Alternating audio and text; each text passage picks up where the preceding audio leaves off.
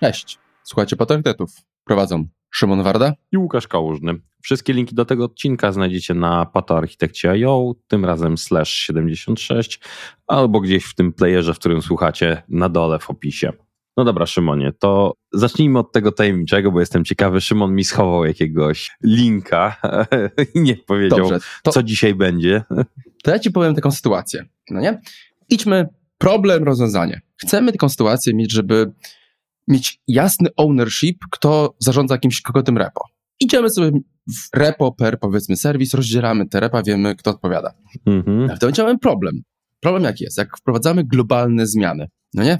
Ciężko, tak. nagle musimy dziesiątki, setki tysiące PR-ów robić w różnych repach, to koordynacja tego jest trudna. Jakie mamy rozwiązanie? Możemy to zautomatyzować. Na przykład też my możemy sobie stworzyć obraz dockerowy, który korzystając z tuli Linuxowych, takich normalnych tuli do modyfikacji tekstu, będzie nam automatycznie wprowadzał te zmiany. Dobra, to jest problem teraz mamy takiej natury.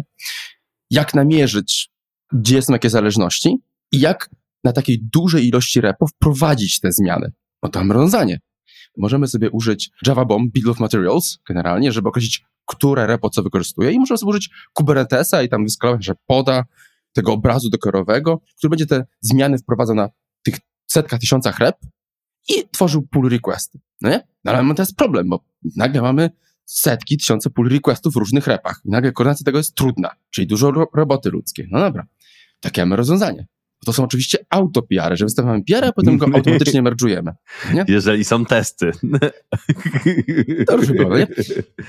I całość brzmi mega skomplikowanie. Żeby nie było, że to jest w ogóle coś wygnięte, wymyślone przeze mnie, to jest to artykuł od Spotify'a. Czy wiesz co, z drugiej strony wiem jak to od tam, ty też wiesz od znajomych, jak to działa w Google i że takie mechanizmy tam działają zajebiście, ale w monorepo. Właśnie. Właśnie. Ja, właśnie tu chodzi. Teraz, żeby dać liczby. Spotify w ten sposób w 2022 roku ogarnął 270 tysięcy PR-ów, z czego 77 było automerge'em. I teraz moje pytanie jest teraz takie, bo cały proces wygląda bardzo imponująco, ale modyfikowanie zależności korzystając z tuli Linuxowych i automatyzacja, czy oni sobie nie stworzyli problemu sami z siebie? Bo wydaje mi się, że się wkopali w dołek, weź powiedziałeś, monorepo by to rozwiązało bez większego problemu. A nagle mamy problem synchronizacji, mamy backstage'a, który koordynuje, co się gdzie wywaliło, jak działa, tak dalej, dalej. Absurdalny wręcz narzut pracy na problem, który można rozwiązać po prostu ludzko, łatwiej. Tak, druga sprawa, wiesz, to jest też czasami, w zależności jak wyglądają zbudowane zależności, czy to są paczki, inne rzeczy, dużo ludzi często ma przy pewnych rzeczach wstręt do publikowania wewnętrznych paczek. Nie wiem, czemu to jest podstawa. Ale w sensie, bo kojarzysz, że jest bardzo często tak, tak, tak. sklonujmy repo i sobie zbudujmy tą binarkę, bibliotekę, whatever, zaciągnijmy, a są mechanizmy, czy to jak pójdziemy sobie na GitHuba, ten Dependabot, czy inne, które na tej podstawie potrafią to zrobić automatem. Tak, tylko że Dependabot podbije w repo, na, bo on patrzy w kontekście repo, a to chodzi o podbicie tego globalnie wszędzie, żeby, Wiesz za, żeby zobacz, były czyli, publikuj, czyli publikujesz nową wersję paczki i to ci się rozprowadza po de facto organizacji. Tak, tylko dalej musisz skoordynować we wszystkich repach, czy wszyscy podbili. To jest ten problem, no nie? No to, za, to że zawsze będą takie problemy. Tak, ale zobacz, zobacz, że normalnie na poziomie pojedynczego repo mamy do tego tule, które działają i działają od dziesiątek lat. A jak nagle rozbijemy to zbyt granularnie, bo z całym szacunkiem, ale wydaje mi się, że Spotify'u zbyt granularnie to rozbili. Że mimo tak absurdalnej ilości rep, bo że potrzebują aż takiej automatyzacji i spójrz na liczbę, 270 tysięcy PR-ów. To jest dużo. I ciekawi mnie, ile z tych PR-ów jest na poziomie generalnie, że musimy właśnie ten narzut na podbijanie w lewo i w prawo zależności. No nie? Więc ciekawy link, artykuł długi, naprawdę bardzo, bardzo długi, warty do przeczytania i przemyślenia, bym tak to powiedział. I zachęcę jeszcze do naszego starego 27 odcinka, bo go teraz wykopałem pod tytułem Patologie mikroserwisów, repozytoria. Tak. Artykuł, jak się czyta, on ma sens, ale jak się cofniemy chwilę do tyłu i powiemy, czy to na pewno jest potrzebne? Nie. Dla mnie, dla mnie zdecydowanie nie. I pozostałe artykuły właśnie z tej serii też całkiem są niezłe do, do przeczytania tak naprawdę. No jestem właśnie ciekaw. Dobrze, teraz coś ty rzuć. Dobra, ja teraz rzucę, a zacznijmy, bo marudzimy na kawkę. Ktoś nam kiedyś wspominał o Red Pandzie. Pamiętam, było. Dokładnie. I ktoś tutaj stwierdził, że sprawdzi w takim razie wykresy, którymi się reklamują. O, o. No, jak miło. Poszedł Open Messaging Benchmark w ruch. E, I co się okazało tutaj w takiego researchu, jak sobie przejrzymy przez ten blog, ten wpis na tym blogu, to po pierwsze testy dla Red Pandy nie znalazły się w repo Open Messaging Benchmarku, tylko w forku. Taka ciekawostka. I druga sprawa, jakie są wnioski z tego, jest tak, że można twierdzić, że w niektórych scenariuszach Red Panda jest szybsza, w niektórych Kanwka na tym samym sprzęcie. Czyli no wiadomo, optymalizujemy pod pewien use case. Jeżeli coś tak. optymalizujemy, to gdzieś będziemy gorsi. No, nie wyciągniemy szybkości performance'u z kapelusza, no to gdzieś będzie. Chyba, że nie pisali wszystko w assemblerze, ale wtedy będzie koszt rozwoju tego będzie znowu no, oświęcony. Nie tak, oszukujmy no, się. Nie oszukujmy się, że niekiedy jak popatrzymy, jak teraz w niektórych językach optymalizatory działają, to przecież... E, trzeba wybierać, które walki trzeba wygrywać. Nie ma sensu całego systemu pisać w assemblerze. Fragmenty mają sens całość nie ma sensu. To się po prostu nie opłaca, tego nigdy nie skończymy. Taka prawda. Tak, więc same rzucając, tutaj jest pokazany cały wpis. Red Panda nie jest tak piękna, jak ją malują. O dziwo, marketing nie zawsze jest prawdziwy. Kto by pomyślał? Tak, i co ciekawe, kawka jest też dużo szczegółów, właśnie jak, że kawka mogła na przykład dobić dyski do końca i wyczerpać, czyli obić ich limit Red Panda nie potrafiła. Znaczy, w ogóle przeglądając ten wpis, bo faktycznie wcześniej go nie widziałem, to muszę powiedzieć jedno. Dobry wpis nie tylko w kontekście Red Pandy, ale w kontekście też testowania w ogóle systemów kolejkowych. Naprawdę, tak, pod tym względem jest, sensownie. E, I w ogóle to jest takie podsumowanie, bo tego jest jeszcze sześć takich wpis. Czyli to, co widzisz, to jest sumary, a jest tam po kolei sześć linków, jak zejdziesz sobie na dół, które to w ogóle jeszcze rozkładają dalej. No tak, właśnie, właśnie tak skroluję. Tego jest dużo. Niezłe. Naprawdę niezłe. Dobrze, to teraz może ja czymś zarzucę. Trochę mówiliśmy jakiś czas temu o Copilocie, ChatGPT i tak dalej. Czyli staram się wstrzymywać, ale Copilot zawsze nas interesuje. Nie pamiętam, na wspomnieliśmy to na podcaście właśnie, że jak ważne stanie się za chwilę posiadanie modeli on-premowych tak naprawdę, które nie będą trenowane na danych, które nam wyciekły, bo jest szansa, jak wkleimy ten kod, że on jednak w tym modelu zostaje, bo się uczy i potem się inne rzeczy dzieją. Więc fajny wpis z Practical Engineer odnośnie porównania różnych modeli alternatyw do Copilota. I tak przyglądając trochę dokładniej, to w ogóle wszystkim od czego zacznijmy na jakich wymiarach w ogóle porównuje i co ocenia w takim tabelce ładniej spisanej. Na czym był trenowany, na jakich danych, czy jest opcja self-hosted, bo nie wszystkie muszą mieć? Czy można dostrajać do własnego kodu de facto, tego co mamy? Jaki jest poziom dojrzałości? Czy jest open source? I jaki jest cennik? I od razu nadmienię. Ta jego tabelka nie jest super dokładna. Znalazłem przypadki, gdzie to się trochę rozjeżdżało, że projekt mówi, że jest w alfie, a on daje, że jest production ready, więc tak, no może różnie to bywa, prawda?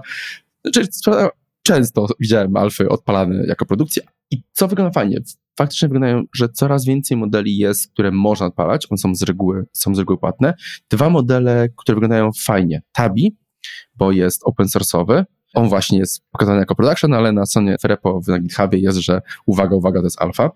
Tabin i Codium generalnie, to te dwa ostatnie są już płatne, ale to dość ciekawie wygląda, szczególnie pod kątem potrzeby hostowania i używania tego kodu, na on-premie, żeby te dane nie wyciekły, bo sorry, sporo było akcji właśnie, że coś wyciekło, bo ktoś wkleił kawałek kodu i potem się nagle gdzie indziej pojawia. Wydaje mi się, że zobaczymy takie modele częściej, chyba że dostawcy typu Microsoft i inni będą robili modele po prostu wydzielane po prostu jako self-hosted, bo to też jest jeden ze scenariuszy. Tak, i patrząc się jeszcze dorzucę jedną taką ciekawostkę do tego, a mianowicie Star Codera. Czyli jest to kawałek tutaj modelu LLM-a właśnie open source'owego do generacji kodu. Mm, okej. Okay. I to też jest taka ciekawostka i posiada fine tuning. To jest ważne, bo właśnie te codebase będą się od siebie różniły. No czasami jak nie mamy tego codebase'u zbyt dobrego, no to może nie powinniśmy go fine-tunować, ale to tam bywa różnie. Ale wpis ogólnie warty do chociażby zapoznania się, jak szeroki to jest rynek, bo to nie są pojedyncze modele, tego jest tam chyba około 12 wymieniał z tych, które on znalazł de facto, więc krótki wpis. Warto przynajmniej tą tabelkę zobaczyć. Dobra, to teraz druga rzecz. Zawsze patrzymy, że rekrutacje do Big Techu zawsze opierały się też o algorytmy i sprawdzanie, czy umiesz w algorytmy. To sprawdza pewien sposób myślenia, tak, dokładnie. I tutaj następny przykład to wpis na temat struktur danych, w jaki sposób Booking.com może tak szybko wyszukiwać oferty po lokalizacji. Jest tutaj fajny opis całości pokazujący, jak ten feature sobie działa, i potem strukturę, jaką nakładamy na mapie, czyli quad trees, w jaki sposób to budowane. To jest taki raczej obszerny, ale w miarę krótki, pokazujący samą logikę, niekodowanie takiego czegoś. I to jest takie pokazanie, że są przypadki, gdzie używasz takich algorytmów innych zabawek, jeżeli tworzysz, czy Bloom Filters, y, czy inne takie algorytmy, które trochę zmieniają Twoje myślenie na temat kodowania i rozwiązywania problemów. Algorytmy tutaj warto znać. Ja mam zawsze z nim taki problem, że czasami są wciskiwane do kodu, bo chcemy się pokazać. Tak, to jest ryzykowne, a utrzymanie ich potem jest trudne. Tak prawdę powiedziawszy, jeżeli ktoś dobije już do słownika, to z reguły to wystarcza. Ale zgadzam się z tobą w pełni, warto je znać, bo dla wąskich przypadków nagle będziemy mieli coś, co nam zadziała kilka, kilkadziesiąt, kilkaset razy lepiej niż cokolwiek innego, co byśmy mieli z pudełka. Tak, i to nie jest znanie, że kurde, potrafimy je wykodować z pamięci. Sorry, to podziwiam takich ludzi, którzy mają to wypalone w mózgu. A ja nie podziwiam, bo to jest znowu kolejne ryzyko. Lepiej wziąć, co już kilka tysięcy ludzi przetestowało. Tak, tak, ale wiesz, wypalone, ale chodzi o to, żeby wiedzieć, że e, są gdzieś takie, a nie inne algorytmy i podejścia. Tak, że pewna grupa problemów została już rozwiązana w pewien sposób i nie trzeba koła od nowa wymyślać. Dokładnie, zgadzam się. Fajny w ogóle też wpis w kontekście nawet poprawy graficznej i wyjaśnienia co, jak, gdzie wygląda. Nawet samych rysunków można sobie przypomnieć, czym są właśnie Quatris. Dobra, co z twojej strony jeszcze? Z mojej strony jeszcze kilka rzeczy takich trochę short and sweet. Rzeczy, które mnie, w sumie mamy jeden link, który mamy wspólny tak naprawdę, ale takich rzeczy e, short and sweet to są Cloudflare, wypuścił w swojej ofercie kolejki. Zwykłe kolejki, na, na razie bez PubSuba i tak dalej, tak dalej. Na razie to jest wszystko w Alfie, ale tak przypomniałem, Cloudflare ma usługę do hostowania, ma bazę, ma bazę relacyjną, ma bazę obiektową, obiektową. ma teraz kolejki, to Pełnoprawny się... on edge, pełnoprawna platforma. Tak, znaczy wydaje mi się, że dla... Ostatnio rozmawiałem z osobą, która po prostu ma swój własny serwis, aplikację generalnie. Mhm. I tak realnie patrząc, to właśnie on wchodził w AWS-a. Nie, nie potrzebuje. On tego sam w ogóle nie potrzebuje. On spokojnie może wszystko oprzeć na Cloudflare. Całe swoje potrzeby. Frontend i prosta baza danych. Czy wiesz co, ja ten, jak y, robiłem stronę do streamingu, y, ten, y, konferencji architektura i kontenery, to teraz uwierzytelnianie do materiałów i tam inne rzeczy jest oparte właśnie na Cloudflare. Bo błąd po prostu parę linijek wysyłasz, zapominasz. Tak, i to API w ogóle, które zrobili, jest naprawdę przyjemne. Jest super proste. Tam jest totalnie bez żadnych wodotrysków, ale na zwykłe aplikacje wystarcza. Na Enterprise to w ogóle nie ta bajka, ale na takie wykorzystywanie codzienne zupełnie się Wszystkie side projekty i inne rzeczy świetnie się sprawdzi.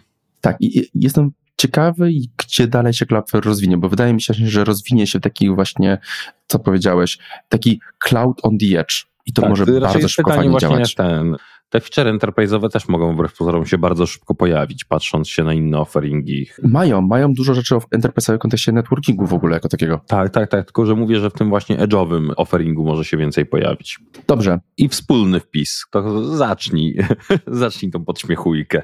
E, znaczy nie wiem, czy to podśmiechujka. E, znowu wpis tego samego człowieka, od którego był wpis odnośnie Copilota. Mianowicie wpis nazywa się głośno, mianowicie e, kto zapłacił 65 milionów dolarów za Datadoga. I wydaje mi się, że się zgodzimy, że pierwszą część możemy spokojnie olać, tak naprawdę, bo to jest ten cały dochodzenie, kto e, zapłacił. Tak, e, powiedzmy tak, kto to, przepraszam, bo to Coinbase. Coinbase, Coinbase za dużo traceował. Tyle potrzebowali, może nie, no. nie, nie mi oceniać, czy za dużo, ale faktycznie. Ale druga część pisu, jak się zgadzamy się do tego właśnie, że jest sensowna. Po pierwsze, bo na jaki stos się przenieśli, to jest jedna część, a druga jest ten magiczny algorytm. Kiedy warto pójść vendora, a kiedy nie.